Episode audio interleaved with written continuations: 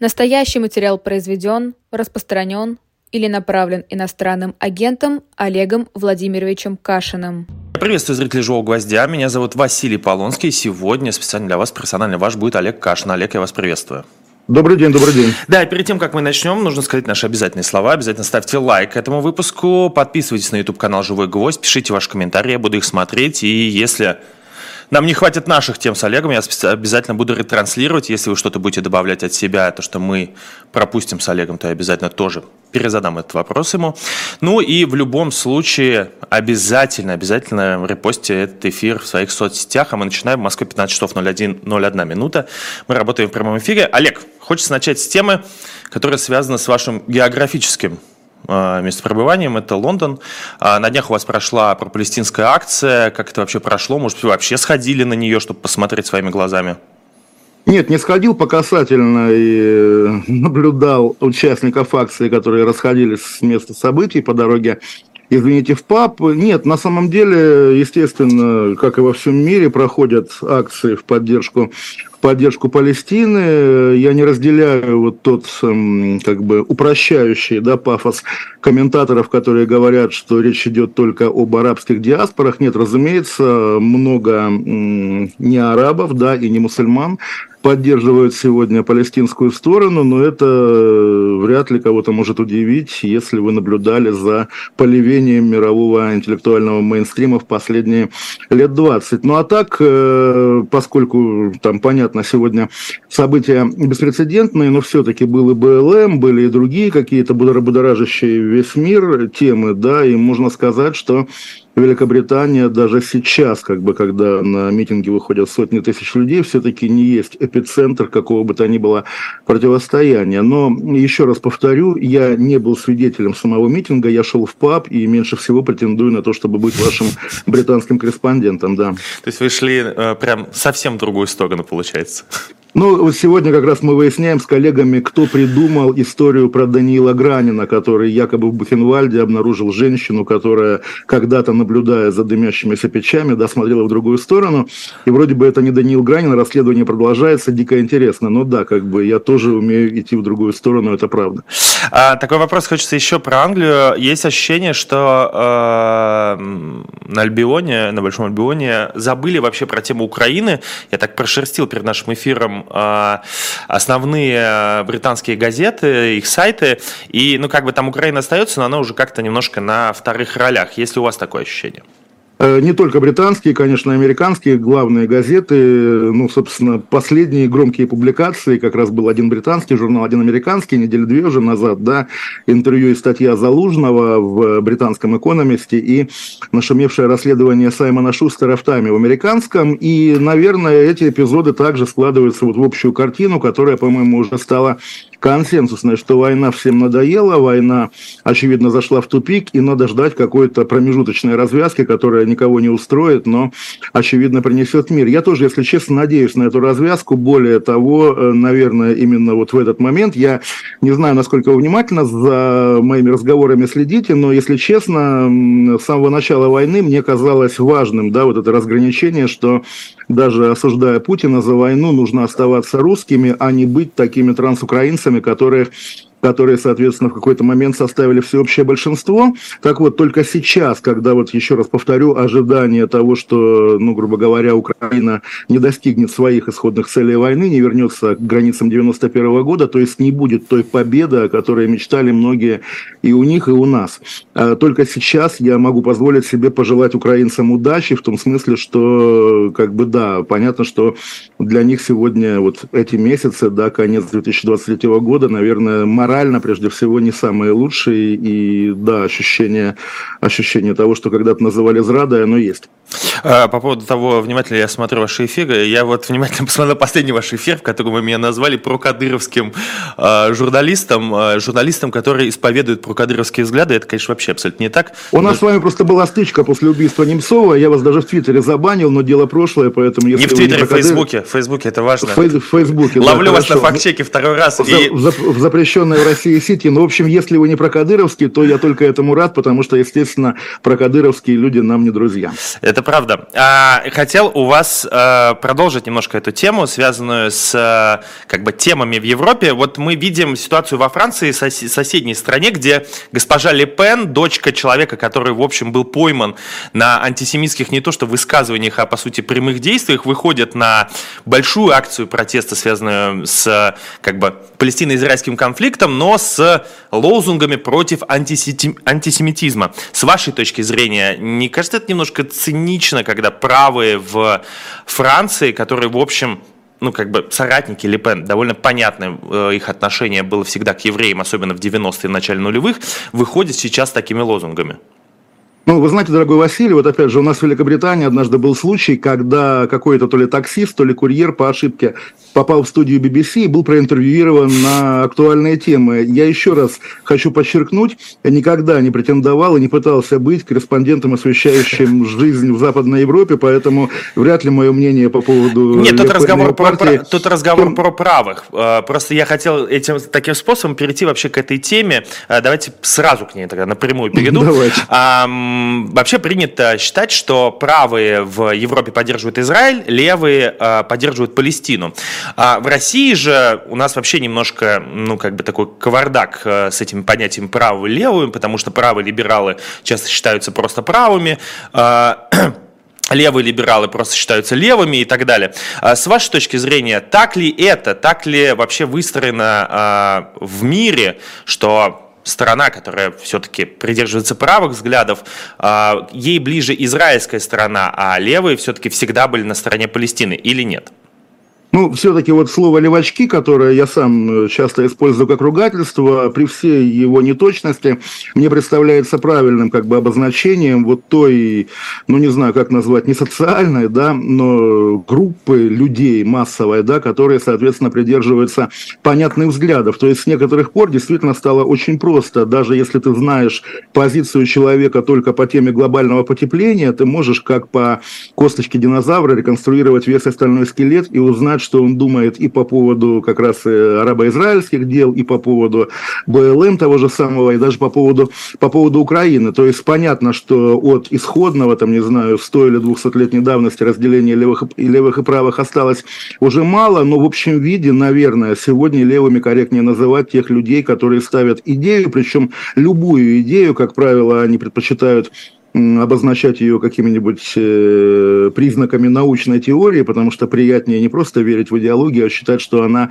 есть единственное верное учение. И вот они ставят эту идею выше чего бы то ни было. И да, как мы сейчас наблюдаем как раз на примере Э, арабо-израильского конфликта обнаруживают себя в том лагере, в каком когда-то не могли представить себя в страшном сне. Что касается того, да, что люди, которые исторически всегда были антисемитами, сегодня вдруг поняли, что э, выбирая между арабами и израильтянами, они выбирают израильтян, потому что э, как бы они роднее, грубо говоря, да. Ну, навер- наверное, здесь есть элемент лицемерия какого-то, но все-таки, да, понятно, что антисемитизм сам по себе зло, причем зло, наверное, абсолютное.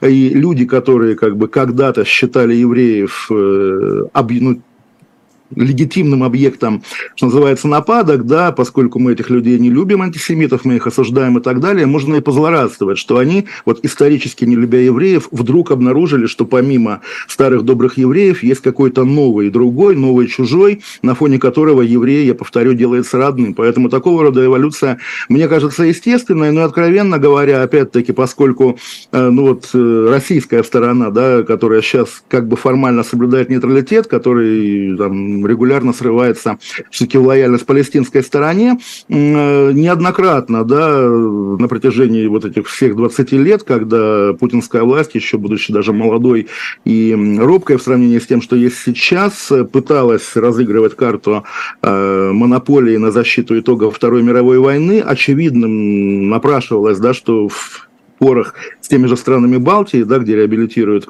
ветеранов СС, конечно, Россия, Россия должна быть союзником с Израилем. То есть логика примерно, логика примерно такая. Но еще раз скажу, что в наше время всю прежнюю логику э, довольно уверенно и часто ломает, да, и уничтожает. И сейчас как раз здесь, наверное, такой же пример этого крушения прежней логики.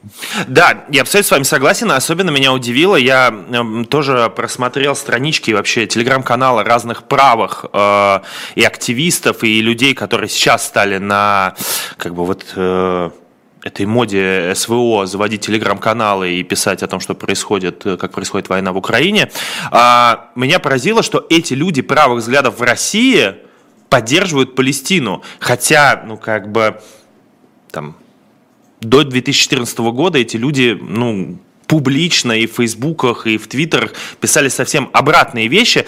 А, как вам кажется, вот этот правый российский движ, который разделился в 2014 году, разделился на тех, кто за войну в Украине и против войны в Украине, и сейчас а, он также разделен а, в своих симпатиях к Палестине и Израилю? Или вы просто не знаете, и у вас нет такой... Вот я как раз хотел да. вас спросить, а вот мы с вами знаем, какая позиция, допустим, русского добровольческого корпуса по поводу израильско-палестинского конфликта? Я подозреваю, что они за Израиль почему-то, хотя, хотя когда я брал интервью Дениса Капустина, он мне подчеркнуто говорил, что евреев они в корпус не берут.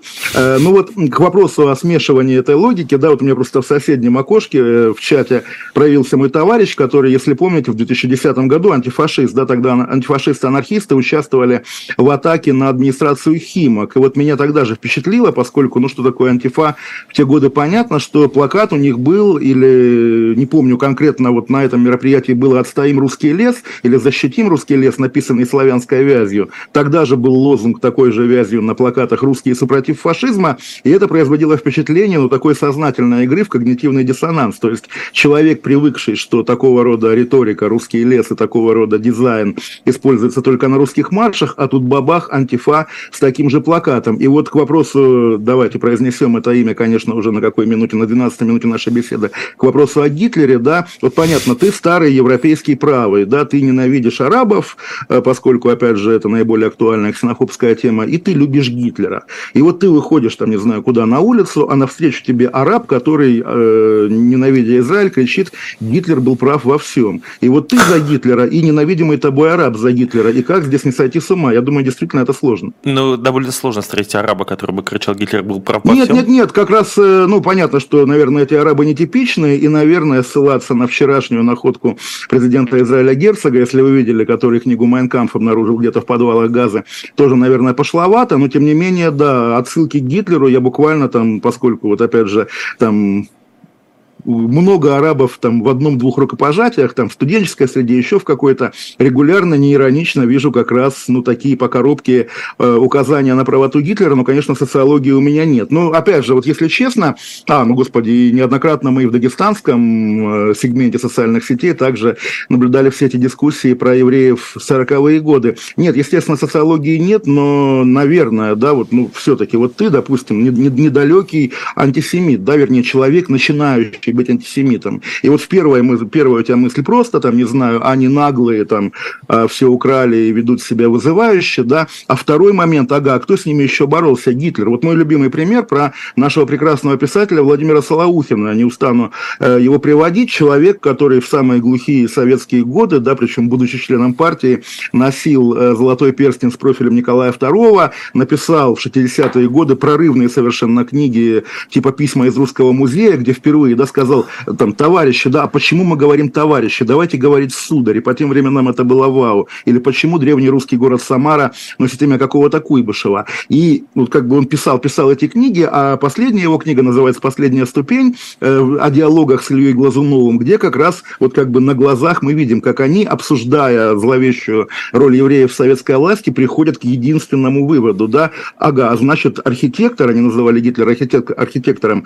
архитектор был прав, честно честное слово, я допускаю, что возможен какой-то антисемитизм, который не упирается в Зигу, да, но ни разу не наблюдал того, чтобы люди, которые, да, начинают думать, что-то вот евреи это самое, да, чтобы через пару итераций они бы не доходили до, до Гитлера. Не знаю, как здесь быть, как с этим быть. Но как бы Гитлер действительно висит над этой темой, никуда от этого не деться. Давайте, я хочу несколько вопросов, потому что вы сказали. Первый вопрос. Не вызывает ли у вас сомнения, хотя бы малейшее, как у журналиста, а, то, что показал президент Израиля а, Майнкамф?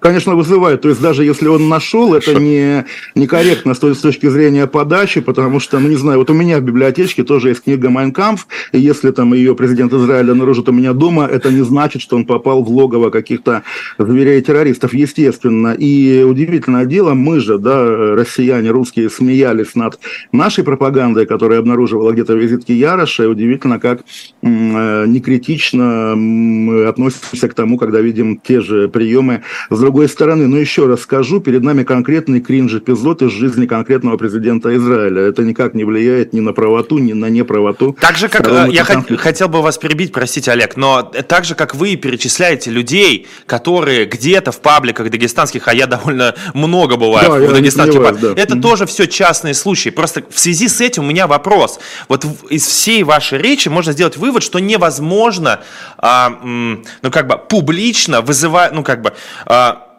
протестовать против действий государства Израиль, потому что все равно это все перейдет в антисемитизм. Правильно я вас понял?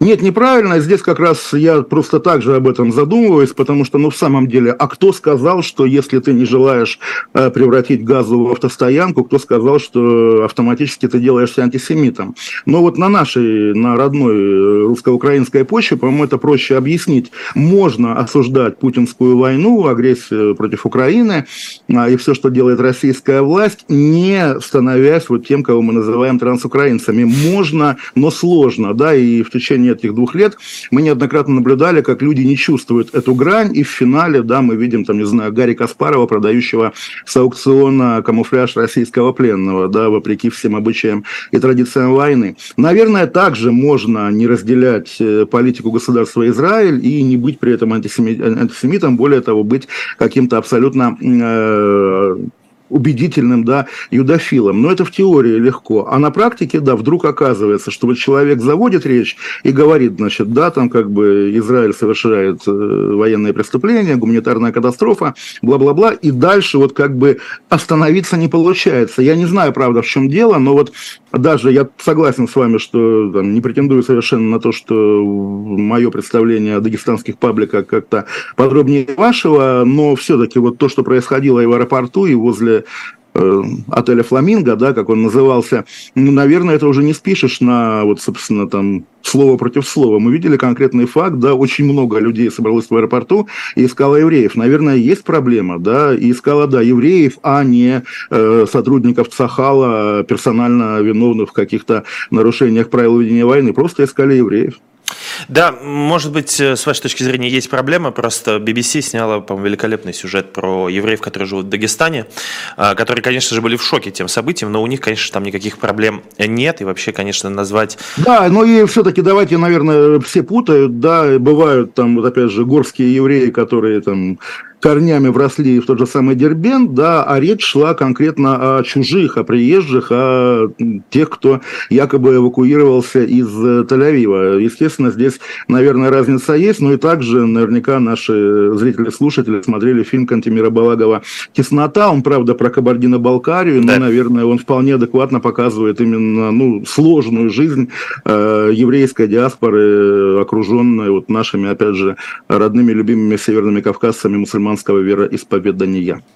Да, но Кабардино-Балкария, там довольно все сложно с исламом, а, это отдельный разговор. А, да, и... на Кавказе везде все сложно с исламом, нигде нету чистой Саудовской Аравии, да, там, скажем так. Это правда. А, хотел перейти к моей любимой теме, я вчера просто заслушался, Российский, Россия отчиталась о соблюдении прав человека перед ООН. О, да. Это вчера была трансляция просто моей жизни, там вообще все было гениально. А, а, я думаю, что вы какие-то вырезки точно да, уже... про иноагента, про да, иноагента. Про иноагента. Вот к да. вам, как иноагенту. А, там была формулировка, я сейчас ее даже попытаюсь быстро найти, если у меня получится, что, эм, ну, короче, я своими словами это просто... А, вот, представитель Минюста Екатерина Куделич ответила, что статус иноагента не является поражением в правах и добавила, что нельзя говорить о масштабном преследовании НКО в России, так как иностранными агентами объявлены только 524 организации из, из 215 тысяч действующих в стране.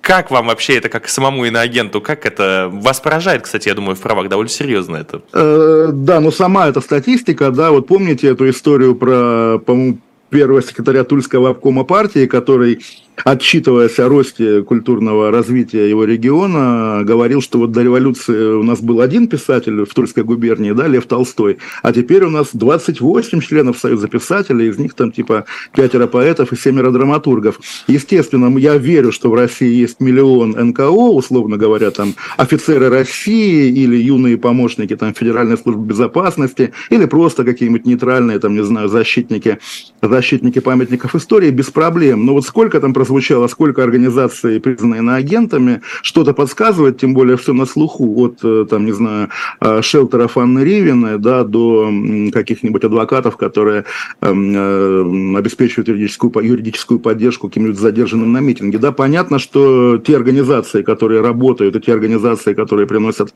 больше головной боли власти, они прежде всего оказываются в зоне риска. И что касается, да, поскольку я, нет, я не физлицо, кстати говоря, я СМИ все время путаю, но тем не менее, да, это поражение в правах, ну, наверное, когда ты телесно удален от России, оно не очень болезненное, хотя вот с какого-то момента я лишился возможности пользоваться своим счетом в Ситибанке, то есть я могу, и в российском Ситибанке, то есть я могу пользоваться, они прямо сослались на закон об иноагентах, но только с помощью телефона. Приложение и сайт мне теперь недоступны, не знаю почему, но как бы денег у меня на этом счете все равно нет. Все ушло как раз на штрафы за неиспользование, за неиспользование этого лейбла. Ну и я думаю, что всерьез говорить о том, что маркирование каких-то отдельных публичных субъектов действительно этой унизительной меткой, оно не унижает. Нет, господа, как, как ее фамилия женщины из Минюста? А, Куделич. Вот, госпожа Куделич, это унижает, и если там в вашей жизни, а бывает такое, да, вы доживете до того, что и на вас ярлык навесить, я думаю, вам также будет неприятно. И как раз вот, ну, я думаю, вы видели тоже, когда какие-то мои коллеги по агентству, получая это звание, радуются, поздравляют друг друга в Фейсбуке и так далее, и так далее. По-моему, это как раз неправильно, да, потому что поздравлять э, с тем, что тебе там, не знаю, плюют на голову, да, в лицо, это не очень правильно. Это действительно удивляйтесь, когда вас унижают, как писали когда-то на обложке журнала «Большой город» при Филиппе Дзитком. Да, простите, что э, новости из тусовочки есть только красильщик, который постоянно в Твиттере расстраивается, что есть он красильщик, да. да. Ну, как раз он, он вот э, по израильской теме тоже теперь довольно активный спикер и тоже увлекательно его читать. Всем советую, и вам тоже, если вы не читаете. Это правда интересно, потому что это как бы экскурс в э, когда ты ничего не слышал о Нагбе и палестино-израильском конфликте. Вот это я так называю. Это правда интересно. И... Э, ну, это как э, студент, который говорит, есть ли у тебя конспект, есть конспект, тогда вот докурю, пойдем сдавать. Ну, действительно, это интересно, да. А, кстати, а вот а, реакция на него вас не поражает, что вот он пытается как-то сам разобраться, он не принимает какую-то прям супер сторону, он пытается просто сам разобраться. А, и реакция на него, где иногда и одна, и другая сторона, чаще всего, конечно, люди, которые поддерживают Израиль, Израиль, просто, ну, как бы там, ну, только матом люди пишут. Никто не готов ни на какую дискуссию, никто не готов на какой разговор.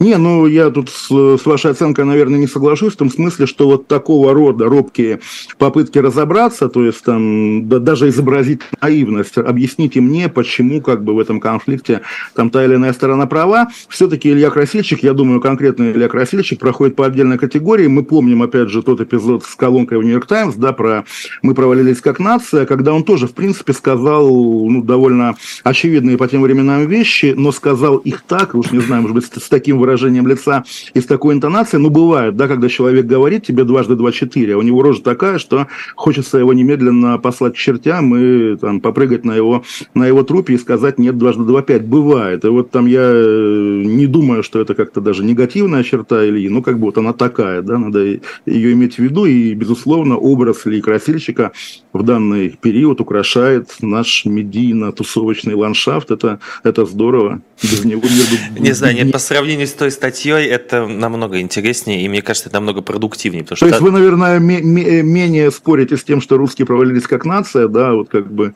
Нет, я просто... Вы, кстати, это вот у меня был... Там вы говорили про русские как нация. Э, русские как нация, я думаю, что это большая отдельная дискуссия не на 35 минут, которые у нас остались, и провалились они или нет. А, слушайте, я хотел... Они, они, мы, мы, мы. Ну, вы.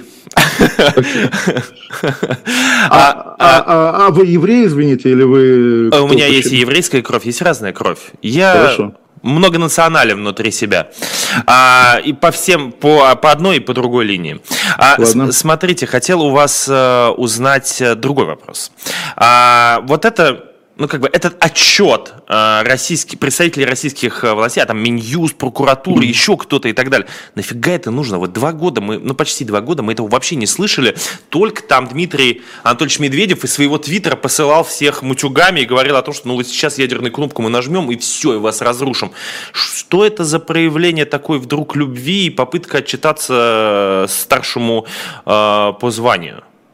Ну, у меня версия единственная, да, а вы что, хотели бы, чтобы вот эту девушку из Минюста уволили, а ее отдел сократили, или люди бы пошли там кто на рынок труда, кто и на специальную военную операцию? Э, наверное, да, буквально люди пределе, и вряд ли они это дело хотят бросать, во-первых. Во-вторых, также не раз было продемонстрировано, что российская система государственная, это как любая, на самом деле, наверное, очень инертная. И как раз когда позиция Дмитрия Анатольевича Медведева по поводу того, что все враги и даже греки, да, лентяи, которые там под пальмой лежат. Вот когда позиция Медведева дойдет до э, всех этажей, допустим, российского Минюста, ну, может быть, да, перестанут ездить. Ну и тоже характерно, если ездят, значит, зовут, значит, пускают, а еще э, там год назад это было не настолько очевидно. Может быть, тоже это признаки скорого договорника. Вот да, я вот об этом хотел поговорить. Просто есть ощущение, что мир вот сейчас ну, через месяц, через два, через полгода, через год э, заключит мирный договор Украина и Россия на каких-либо условиях, и все встанет на рельсы как раньше. У вас нет такого ощущения? Ну, если честно, то есть помимо того, что такой политологический прогноз, наверное, представляется наиболее реалистичным, я психологически не очень понимаю, что после тех и слов, которые были сказаны друг другу, и дел, которые были сделаны, то есть вот я помню карикатура из журнала советского, по-моему, назывался «Чудак» э, к десятилетию начала Первой мировой войны, когда мужчина и женщина сидят за столом, и она спрашивает его, почему, значит, вы замолчали, и второй как бы кадр, да, такой мини-комикс, а у него под ногой, под столом вместо ноги протез, и он говорит, да так взгрустнулось немного. Вот сколько людей покалеченных физически, сколько людей покалеченных, там, не знаю, ментально, сколько людей просто, которые пообещали себе не прощать и не простят. То есть, может быть, простят, там, не знаю, лет через 50, но пока не готовы. И я не верю, да, что можно вернуться к состоянию 21 года. Вот опять же, это вот выражение, которое подразумевает, что война идет непрерывно с 2014 года, да, полномасштабное вторжение, оно, конечно, лицемерно и неправильно правильная, потому что, да, была как бы вспышка войны в 2014-2015 году, э, гораздо меньшая по масштабам, чем то, что есть теперь. И были сколько, 7 лет относительного мира. И считать вот то, что началось, там, не знаю, с аннексии Крыма, непрерывным процессом, который идет сейчас, наверное, не очень корректно. Поэтому вот даже то, что уже в мифологии стало войной, 21 год, 20 и то, что предшествовало 24 февраля, наверное, это на долгие годы недосягаемый, недосягаемый идеал сериал. То есть, да, стрелять можно перестать, но как смотреть там элементарно в глаза друг другу, то есть, ну, там вот, наверное, у вас тоже есть украинцы, с которыми вы нормально взаимодействуете в жизни, в жизни, в быту. Но опять-таки, одно дело, да, ты там пьешь на кухне водку, а другое дело с незнакомым украинцем встречаешься, да даже и, там, не знаю, где в зале Европарламента, да, и он говорит, я воевал, а ты говоришь, а я не воевал, ну и слово за слово, и драка. Ну, я думаю, много будет такого, конечно, и как этого избежать, не представляю совершенно. Все э, локальные войны, которые когда-то казались э, травмирующим опытом, условно Афганистан, да, ну там воевал ты в Афганистане, сжег аул какой-нибудь, да, и вероятно, что ты э, в жизни потом встретишься с людьми из этого аула нулевая. А здесь действительно постоянно жить в соседстве и постоянно эту, эту травму э, пытаться преодолеть и, наверное, не мочь преодолеть, потому что а как? Ну это да, нет, это правда, это очень сложно. Слушайте, о чем вы говорите? Я выезжал из России в Латвию на машине и ну, встречал сотни людей, которые ехали из Мариуполя, из Луганска, из Донецка, из Харькова, из, э, которые пересекали границу, ехали через Россию в Европу, потому что они mm-hmm. не могли покинуть Украину и так далее. В общем, много встречал. Но самое интересное, что вот о чем вы говорите, об этих драках вообще даже разговора не было. Может быть, потому что это все происходило на территории России, но я встречал и украинцев в разных частях света, и у меня лично, ну это мой личный опыт, конечно же, у меня, конечно, ничего подобного не было. Мы сейчас уйдем на короткую рекламу, рекламу. Я прошу вас подождать, и после этого мы вернемся и продолжим наш разговор с Олегом Кашиным.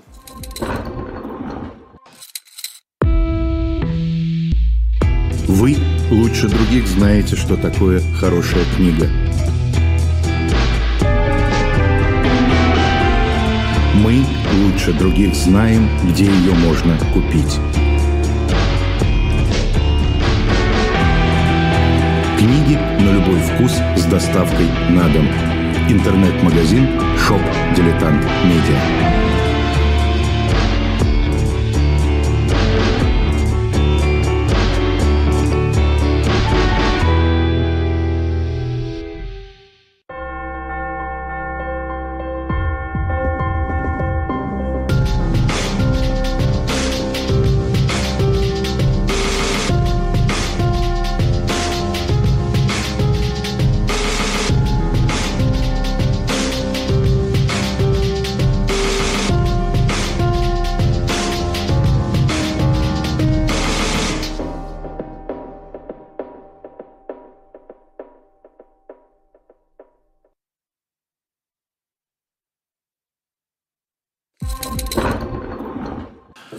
Да, я приветствую опять наших зрителей, те, кто присоединились. Э, нас смотрят э, почти 4000 человек, ну, чуть меньше, 3653 человека. Лайков поставили 592. Друзья мои, давайте поставьте нам большой палец вверх. У нас довольно, мне кажется, интересный разговор с Олегом получается.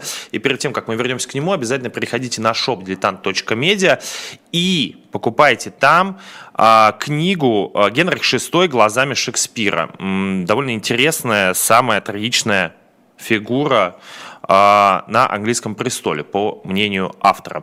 В любом случае, не только это, и другие книги покупайте на shop.diletant.media. Это поможет нашему YouTube-каналу продолжать существовать в России. А мы возвращаемся. И, конечно же, я в вашем стриме слышал, что вы обсуждали эту тему. Во вчерашнем Маргарита Павлова, член Совета Федерации от Челябинска, которая разродилась просто какими-то невероятными словами о том, что не нужно получать образование э, женщинам и вообще молодым людям. Оно вообще не нужно. Сама она как я вот просерчил ее, в 2001 году окончила Челябинский государственный э, академию культуры по специальности социолог, психолог социально-культурной сферы, а в 2014 году Российскую академию народного хозяйства и государственной службы при президенте России, видимо, для того, чтобы стать сенатором в итоге. А, и параллельно этому и существует вторая новость, э, что Государственная Дума начала изучать вопросы о запрете аборта в частных клиниках. А, сделать это депутатов попросил патриарх Кирилл.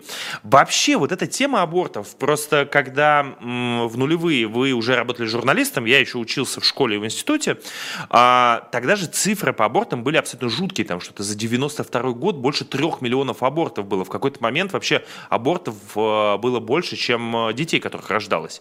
А ну вот я сразу перебью, потому что вы так как-то присоединили это к моим нулевым. 92 год – это все-таки продолжение 91-го, то есть продолжение советской эпохи, когда аборт был, собственно, самой популярной, а, самой, самой популярной мерой контрацепции. И я думаю, корректнее сравнивать действительно с нулевыми годами, когда, я подозреваю, абортов было все-таки меньше, чем в 92-м, нет? Да, конечно, не-не, это а, вообще, если посмотреть на график, это все очень сильно падает.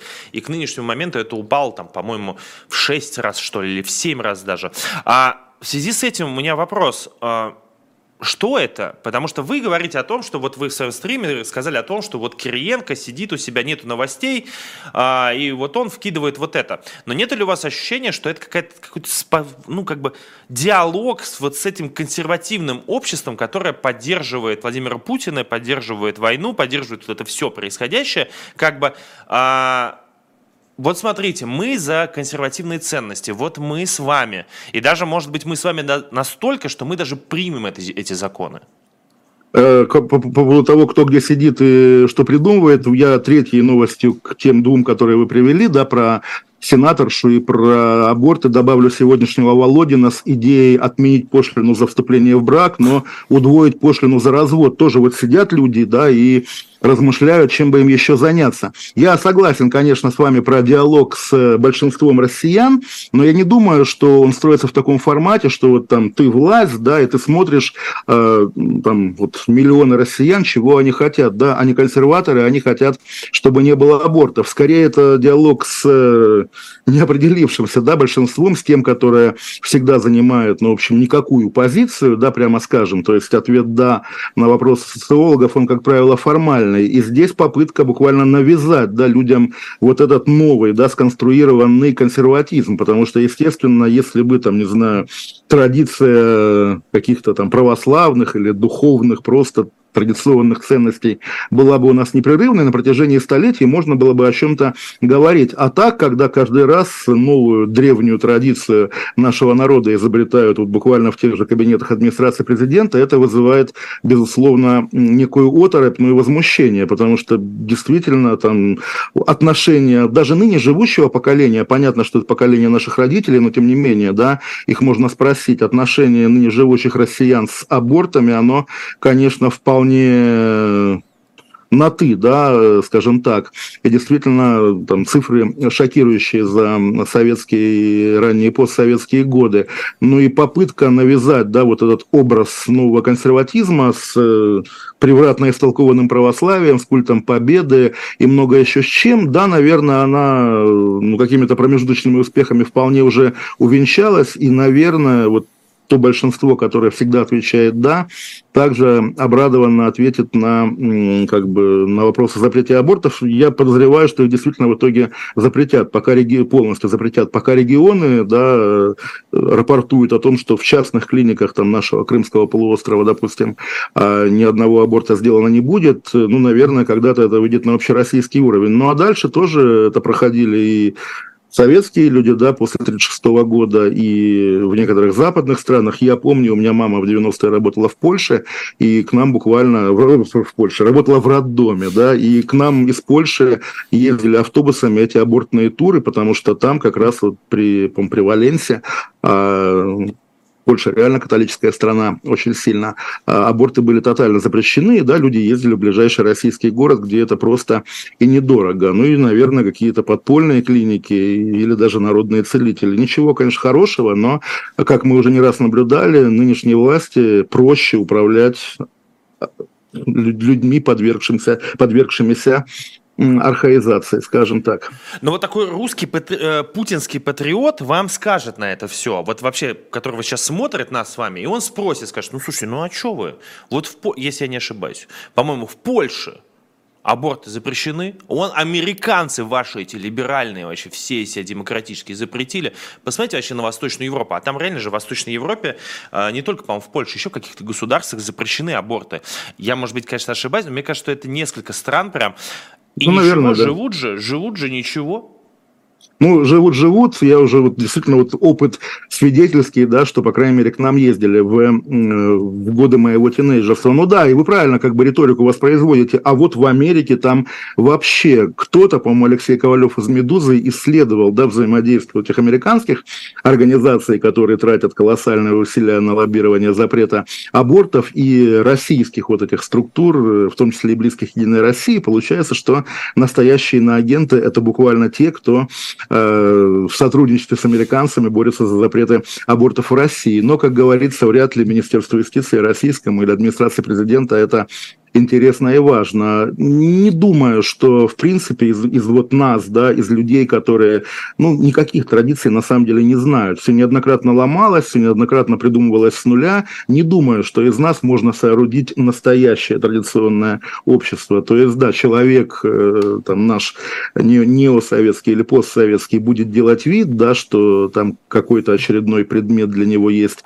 невероятная святыня, и так будет всегда, но потом оказывается, что это было навсегда, пока, а пока не кончилось. И, естественно, вот каждый раз, когда какие-то вещи неочевидные да, до какого-то момента, ну, кто мог подумать год назад, да, что аборты в России станут каким-то краеугольным дискуссионным камнем. Вот эти, эти темы накапливаются, да, и из них складывается такая очевидная программа постпутинской России. Да, что такое постпутинская Россия? Это место, где ежедневные гей-парады, где где гей-браки легализованы, где аборт включен в систему обязательного медицинского страхования и так далее. Потому что в любом случае да, конструирование вот этой народной нравственности да, сверху, оно искусственно и прижиться, я надеюсь и верю, не может.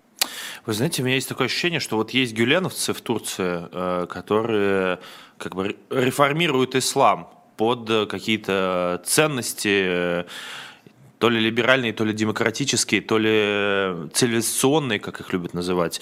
А, а вы, вот у вас есть свое восприятие русского патриота. Это вот что-то типа гюленовцев в Турции. Нет, я ошибаюсь? Не, ну все-таки русский патриот, да, сегодня, это, ну, как русский, опять же, русский у нас я, да, а вот российский патриот многонациональный, он что скажет? Работаете, братья, во-первых, ссылаясь на этого дагестанского полицейского, он скажет, что, что деды воевали, он, наверное, скажет, что надо побеждать нацизм на Украине, и он обязательно скажет, что надо бороться с гомосексуализмом. Вот из такого набора, да, из таких льдинок слово «вечность», да, или слово, там, не знаю, «Россия» не сложится, конечно, вообще никогда, поэтому здесь как раз ну, может быть, да, а какой на самом деле патриот? То есть я его упрощаю, а на самом деле он гораздо, гораздо сложнее и глубже, ну, черт его знает, пока, по крайней мере, ничего не удалось разглядеть. То есть вот эм, вчера буквально, то есть это не очень свежая новость, просто вчера, наконец-то, я достал номер ноябрьский журнала «Молодая гвардия», да, легендарного советского еще консервативного журнала, где в ноябрьском номере напечатана статья Николая Патрушева о крахе империи паразитов, да, и вот ты ее читаешь, да, опять же, вот весь набор набор того, того, чем они живут. Ну, там верит Патрушев в это, не верит. Ну, не знаю. На самом деле, вот как заявка на любую альтернативность Западу, все-таки их набор, как бы, да, лозунгов, мне кажется, не тянет, да, то есть даже в сравнении с тем, что у нас было в эпоху марксизма-ленинизма, да, ну, идея была какая-то, а здесь какая идея, что Йеллоустонский вулкан однажды извергнется, ну, как-то сомнительно, ну. А, понятно. Я, знаете, хотел еще вот с этой темой абортов поговорить о другой такой штуке. Она очень популярна, мне кажется, была всегда в постсоветской России. По поводу того, что вообще вот российские власти, они вот всегда, даже путинская эта власть, всегда очень смотрит на Америку. И всегда ей очень нравится все, что делают американцы. Вот мы посмотрим, закон об иноагентах. Ну, это же mm-hmm. просто, ну, как Владимир Владимирович, ну, вот каждый раз, вся администрация президента во всех комментариях, ну, это же как у американцев, мы же как у американцев все сделали.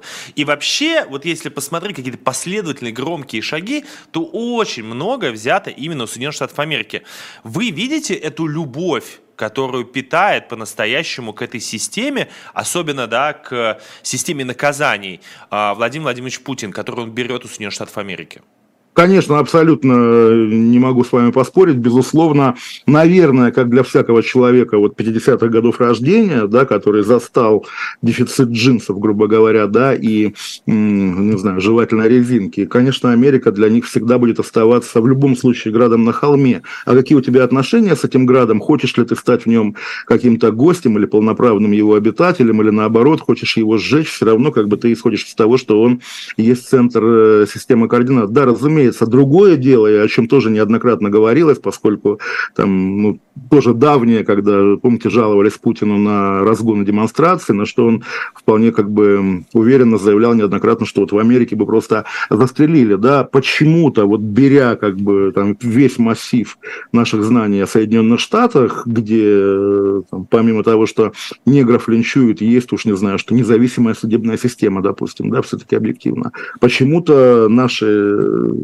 криптоамериканцы э, очень тщательно отфильтровывают только то, что приносит как бы беду, да, э, в нашу жизнь, в повседневность, а любые какие-то более-менее хорошие, ориентированные на человека вещи отбрасывают, да, как даже вот была попытка привить на российскую почву, ну, собственно, это и до революции было, тем не менее, да, суд присяжных. В итоге как-то оказалось, что нет, вот он лишний. А, закон об иноагентах, да, борьбу с абортами, да, а вот как бы присяжные нет, допустим.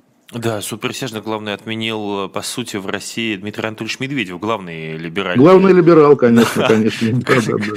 Я помню, как там разные юристы либеральные кивали ему головой, когда он это делал на съезде общественной палаты, по-моему, или Совет по правам человека, что типа этого. А Другая большая тема, и она вообще он для нас тут внутри России очень важна. Вот фигурант дела об убийстве Анны Политковской Сергей Хаджикурбанов досрочно вышел, ну, как бы логика... Да, вышел известно куда, да. Да, известно, известно куда. куда, да, он через СВО. Ну вот, угу. как я понимаю, что сейчас вполне возможно, но об этом говорят, я не знаю насколько, что власти хотят увеличить этот срок, вот там же полгода отвоевал и дальше вышел, они хотят сделать, чтобы это был типа полтора года, год, но непонятно еще сколько будет вообще сама война. С вашей ну точки... да, вот как раз на фоне того, что неоднократно обещано мобилизованным держать их на фронте до конца войны, да, эти полгода звучат дополнительным издевательством. Мало того, что ты обречен, мобилизованный обычный человек, несудимый воевать непонятно сколько, ты еще видишь, как такие, опять же, тюремные обитатели, э, отвоевав полгода, шесть месяцев, соответственно, оказываются дома. Кошмар, конечно. Вот э, очень многие люди, э, с которыми я разговариваю в России, очень опасаются этого. Они даже, я не знаю, э, никто тут не думает ни про какие ядерные удары уже давно. А все как бы опасаются именно вот этого контингента. Как вам кажется, ну это же правда э, довольно опасные люди, которые прошли тюрьму, а потом после этого уехали, поубивали и вернулись на гражданку. Насколько это вообще может изменить ну, как бы ситуацию внутри России, не Москвы, Санкт-Петербурга, а внутри настоящей России, внутри там глубинки? Вы знаете, вот удивительное дело, не хочу срываться в, наверное, напрашивающийся алармизм и скажу, что я верю в российского мента все-таки, да, что, э, ну, как, собственно, и показывала практика, понятно, что в гораздо меньших масштабах, да, но тем не менее Афганистан и Чечня как-то, ну, скажу, не сильно изменили наш, как бы, общественный ландшафт, а с другой стороны, с чем сравнивать? Может быть, без ветеранов-афганцев до 90-е были бы в России другими, допустим. Но все-таки, да, повторю, верю в мента и представить себе, что там люди с военным опытом, люди там много чего не боящиеся, люди готовые не только обижать слабых, но и как-то свои права отстаивать, между прочим, что они будут как-то диктовать атмосферу на российских улицах и в городах, э, слабо верю. Не так, во-первых, много их все-таки, да, понятно, что яркие, заметные, в плохом смысле яркие фигуры, как вот тот кемеровский убийца, да, который девушку задушил, вот, но тем не менее подозреваю, что там довольно быстро э, никто о них не вспомнит, да, причем там кого-то посадят заново, кто-то сам погибнет, условно говоря, в бытовой драке, а самые, наверное, самые лучшие нормально впишутся в мирную жизнь, сделают карьеру и сами станут ментами. А, вы себя сами поймали ловушкой, потому что Сергей Хаджикурбанов, а, бывший, уже, уже, уже, уже стал ментом, бывший да? сотрудник полиции, и веря в мента, вы верите одновременно в Сергея Хаджикурбанова, потому что, как известно, ментов бывших не бывает. Ну вот да, и на самом деле вот этот разговор, наверное, о, о том, как ужасно, что если опасные люди окажутся на улицах, он не имеет смысла, ровно потому, что, да, вот опасные люди, как правило, носят погоны в Российской Федерации. Ну просто это поразительно. Я, честно, я не думал, что э, я застал... Ну, как бы нужно было к этому просто быть готовым. Это, видимо, какой-то юношеский максимализм. Но я не был готов к тому, что я, я выйду, э, что я увижу, как выходят амнистированные люди, которые убивали журналиста Анну Политковскую. Скорее всего, мы так увидим людей, которые убивали Бориса Немцова и других. Может быть, они уже вышли, люди, которые убивали Бориса Немцова, да, или... Мы же ничего про них не знаем. Мы пока ничего про них не знаем, но как я знаю, как я читал какую-то информацию в 2022 году, что э, вот э, Дадаев, наход... Дадаев, по-моему, фамилия, да, нах... находит... за, за, Дадаев, да. находится в СИЗО, и его там даже за что-то, СИЗО в колонии, его даже за что-то там оштрафовали. Но сейчас информация э, никакая э, неизвестна. Мне просто очень понравилось, что вот это все, что сейчас происходит с заключенными, это же в реальности инсценировка левой группы, анархистов, по-моему, они, ну, они точно антиглобалисты, если не ошибаюсь, группы порнофильмы, из петель срежу двери в Лефортово. Это да. же как бы все, что... Мечта сбывается, да, буквально. Да, как бы мечта сбывается, только не в ту сторону.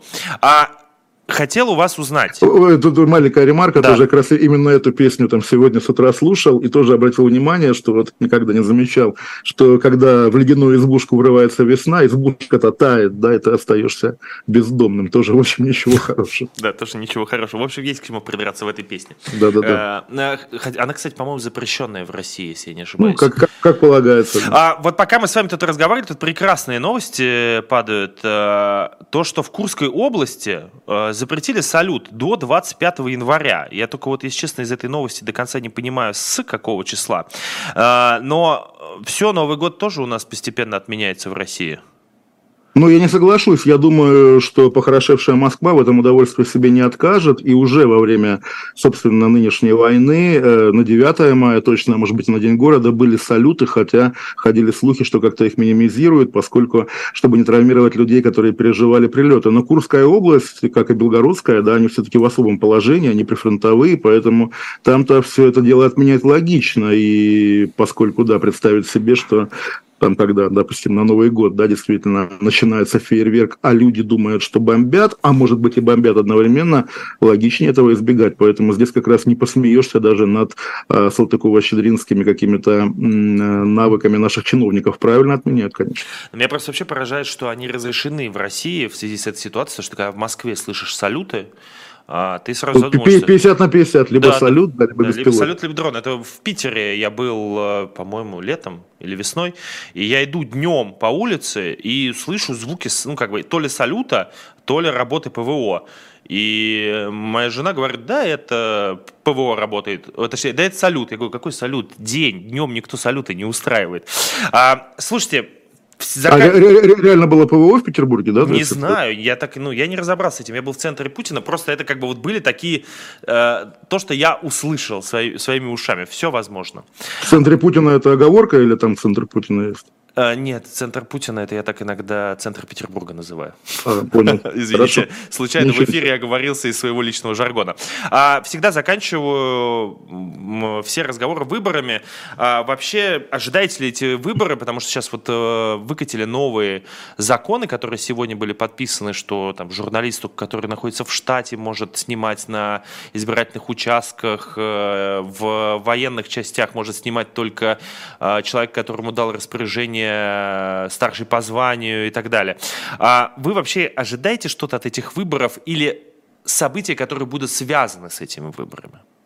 Ну, совершенно локальная история, ровно потому, что я сам разговаривал с ним у себя на стриме, он и на «Гвозде» был, да, Борис Надеждин, вот такая как бы новая Собчак, как все считают, и я, поскольку не очень верю, что российской власти сейчас нужна, опять же, новая Собчак, и не верю, что российская власть пойдет на такой риск, чтобы иметь в бюллетене антивоенного кандидата, я до сих пор подозреваю, что Надеждин блефует, и на самом деле его к выборам не допустят. Вот, ну, вот такая интрига, опять же, для тусовочного светского разговора, не более того. Что касается самих выборов, ну что, мы российских выборов не видели даже в мирное время, понятно, что как-то особенно интриги на них нет, и тем не менее, да, вот пережив уже сколько там и президентских э, кампаний, и тем более госдумовских, которые у нас как-то исторически динамичнее, да, понимая, что все равно как бы все закончится какой-то колоссальной, ну, в лучшем случае разводкой, а обычно скорее просто вот какой-то глухой такой скиной, все равно какая-то надежда на что-то есть, а вдруг действительно там 51% россиян проголосуют, да хоть бы из-за Зюганова, да, а вдруг случится нечто,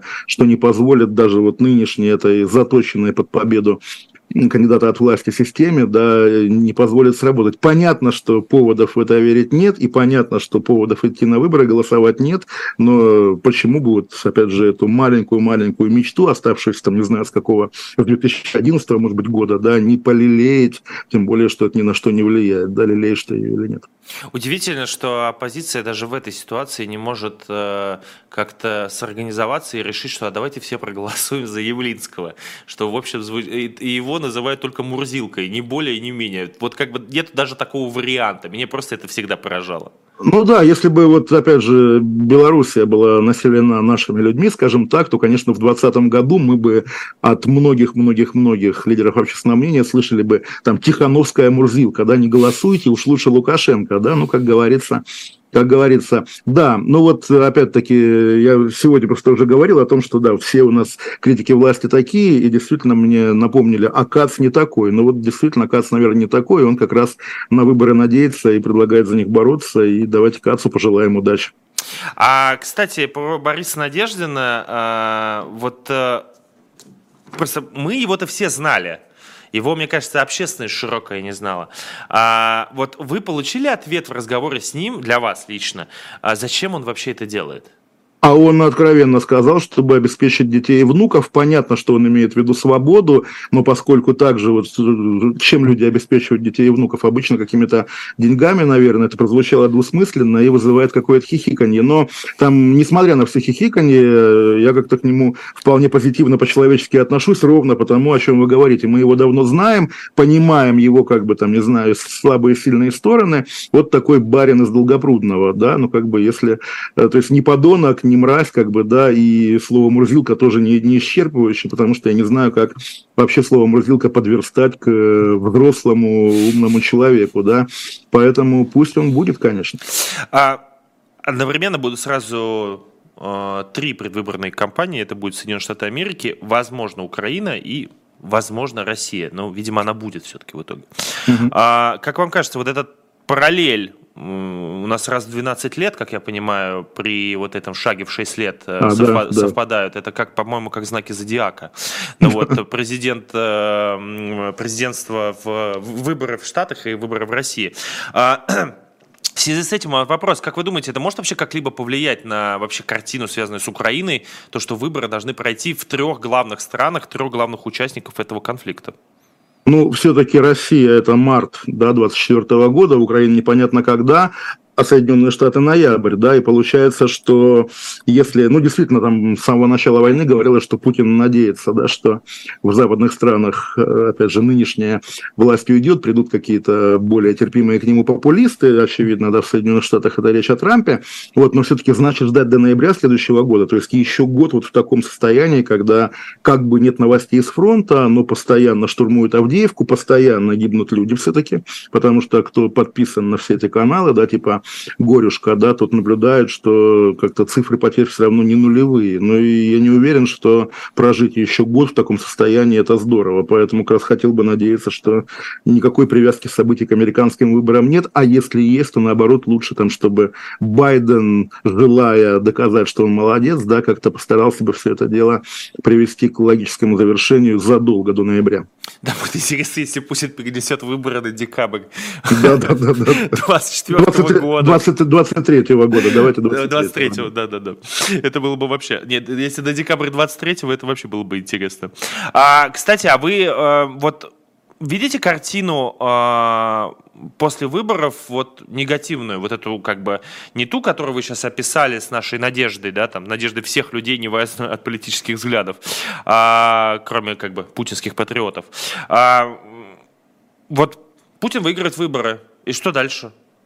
Мы ну, просто... Да, Дальше все-таки э, там модно ожидать вторую как раз волну мобилизации, типа до выборов они не решатся, да, чтобы не повлияло на рейтинг, как будто бы действительно у нас есть какая-то прямая зависимость, недовольство граждан, да, и цифрами на выборах. А я как раз наоборот думаю, что Кремль обычно, да, как тоже было и в 2018 году, и в 2012, после выборов расслабляется, начинает жить по какой-то своей программе, и мы обнаружим что-нибудь совершенно, совершенно другое. То есть вот даже оттепель, да, вот сегодня мелькает в новостях там какие-то утечки, телеграм-канал, вот я читаю, Жаба и Гадюка пишет, что Моргенштерн вроде договорился вернуться. Ну вот, допустим, да, после выборов вернется Моргенштерн, и кого-нибудь еще простят такого знакового, как вот Урганта, э, сколько уже лет ждем на Первом канале, да, вот, может быть, Ургант вернется. Что-нибудь такое. Ну, а всерьез, какие могут быть перемены, опять же, пока система остается прежней? Я думаю, никаких, и даже если вдруг закончилась война, война-то закончится, а Путин, а Путин.